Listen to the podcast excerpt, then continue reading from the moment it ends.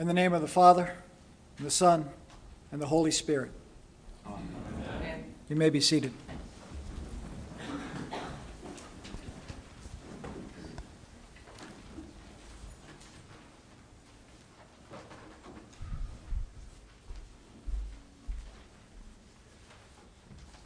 Blessed be the Lord God of Israel, who has visited and redeemed his people. Every morning when I read this in morning prayer, the opening proclamation of Zechariah's Benedictus as he celebrates the birth of his son John, who will usher in Jesus Christ. Every morning when I read this, I see this startling juxtaposition of terms visit and redeem. To visit means to go and see someone, spend time with them, some social time, enjoy one another. Well, hopefully, we're enjoying one another, but this generally puts a burden on those who are being visited. The hosts have to care for the visitors. The hosts are happy when the visitors come and uh, even happier when they leave. uh, in his book, unfortunately titled, titled The Devil's Dictionary, Richard Ambrose defined hospitality as the virtue which induces us to feed and lodge certain persons who are not in need of food and lodging. I don't think we, could, we would call that radical hospitality. but God does not visit us in this way. Uh, he doesn't make burdensome social calls. Uh, God visits us for one reason only it's not to receive uh, food and lodging. Well, actually, it is to receive lodging. I'll get to that. But He visits us so that He can save us so that he can be with us, so that he can make his home with us. And you know what we tend to do? We tend to deter God from, from doing that. Uh, we are not naturally hospitable, and God has to make us hospitable. Uh, but first, He has to make us habitable. It's, it's God's project, uh, a habitat of humanity. My grandparents were missionaries to Tibet. Um, and they often had to live with other missionaries uh, under the same, uh, same home. It was unavoidable. And my, my grandmother told my mom, uh, Lelia, two families cannot live under the same roof for very long. And, and this is as good a, advice as any that you might receive from the mission field.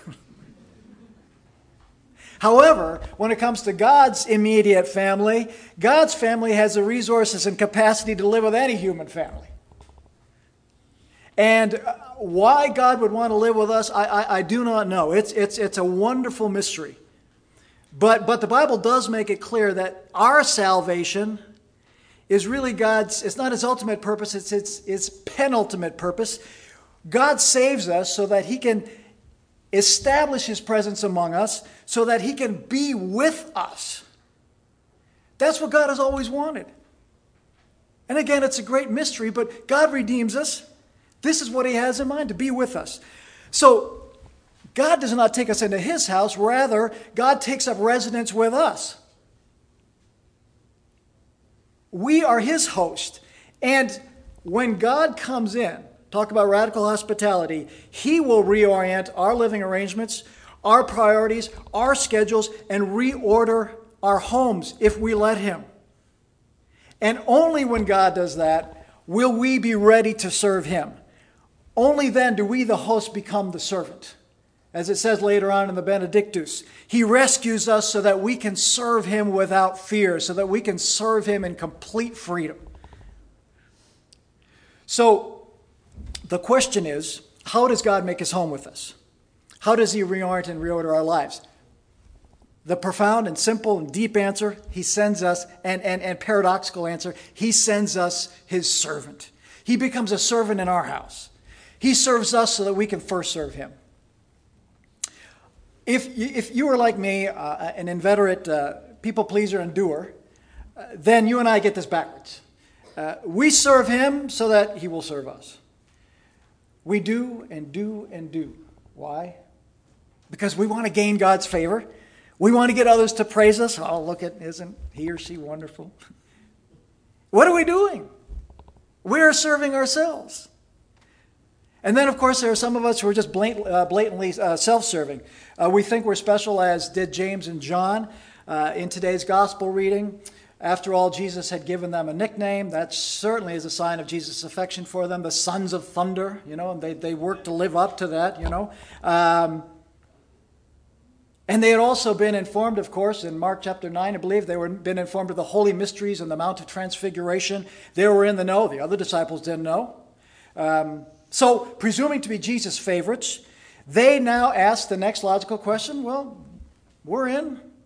Now we can ask Jesus, can we be first with you in glory? It's a logical progression.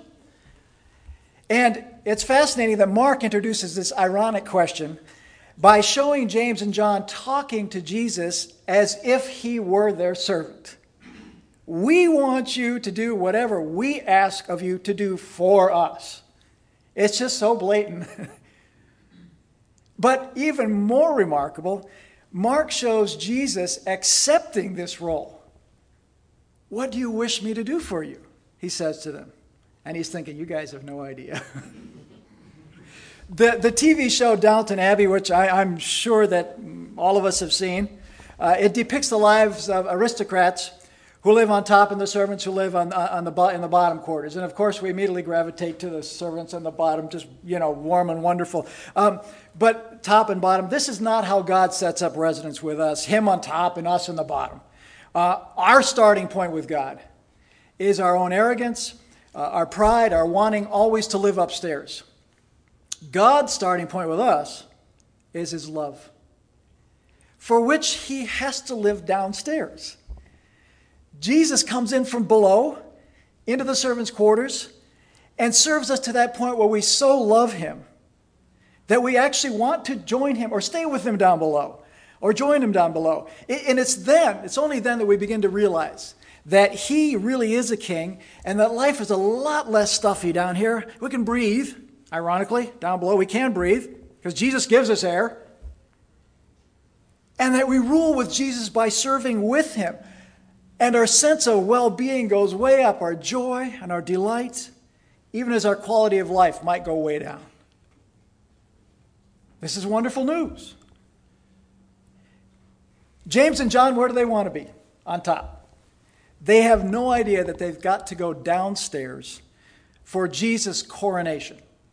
That in fact, Jesus will receive an ironic crown on his ironic throne, the old rugged cross, emblem of suffering and shame. And that irony underscores the reality crown and cross, king and servant are one and the same. And that's why Jesus can so easily pick up a towel and wash feet and say to his disciples in John 13, This is what I do, so this is what you must also do for one another and for everyone else in your lives, everyone else you're going to minister to. If you want to serve the king, act like a servant. We are not kings, but we act like kings. We go from being helplessly out of control as, as, uh, as babies to being tyrannically out of control as toddlers, tiny tyrants. And then, of course, we learn more sophisticated and socially acceptable ways to get our way. But underneath the culture, the education, all the elaborate stuff on top, the infantile tends to remain. Superficially, it looks like we're serving others, but way down deep, in our deep selves, we are still on the throne. And this is why Jesus has to come in from below into our subterranean selves. The one who is the root and depth of all things has to break through into our depths, into our unholy depths, and change us there. And that's why we sing, Oh, the deep, deep love of Jesus.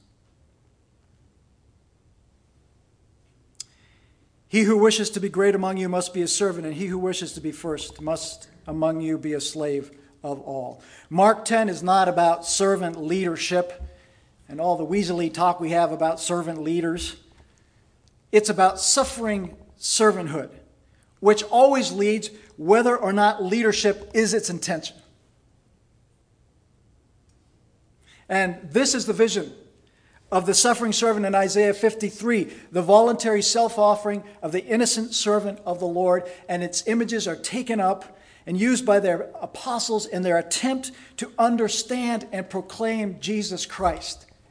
And it takes them a long time to understand that Jesus is the servant. Before he reigns in glory, he serves. The Son of God made our salvation his own prize when he took a body and endured sufferings on our behalf. The righteous one, my servant, shall make many righteous, and he shall bear their iniquities. So, we don't define our role before Jesus by what we do and do for him. Instead, we define our role by what Jesus does for us in the very throne room of God. And that means we leave works righteousness far behind. There's something else motivating us. The disciples looking at James and John are indignant, aren't they? When the, the two sons of thunder ask to sit with Jesus in his glory. And of course, they're not self reflective enough to know that they're harboring similar ambitions, right? of which their righteous indignation is a telltale sign. And then, of course, when Jesus said, Can you do this and this? Can you take the baptize and, the cup? And they, James, James and John say, Oh, we can. Yes. Having no idea. Thank God they didn't have a clue at that point. James and John think they can emulate Jesus in matters pertaining to the cup and baptism because all they're thinking is, well, future rewards are accruing, right? They have no idea. There are certain things that only Jesus can do in his servants for us, and that we can only receive but never emulate. And if we try to be like Jesus before allowing him to serve us, our work will be an endless and fruitless exercise, exercise in self satisfaction.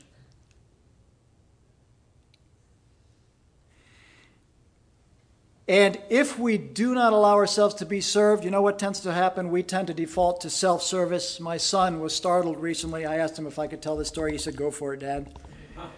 He was startled recently when a person he had just met opened uh, with this question Bentley, do you practice self care? Well, Bentley wasn't quite sure what, uh, what, what the person meant by that, but he did recount that in his recovery from addiction, he had received exquisite care from so many different kind and loving people. And this encouraged him to care for himself and give that same care to others. And he delights in doing so.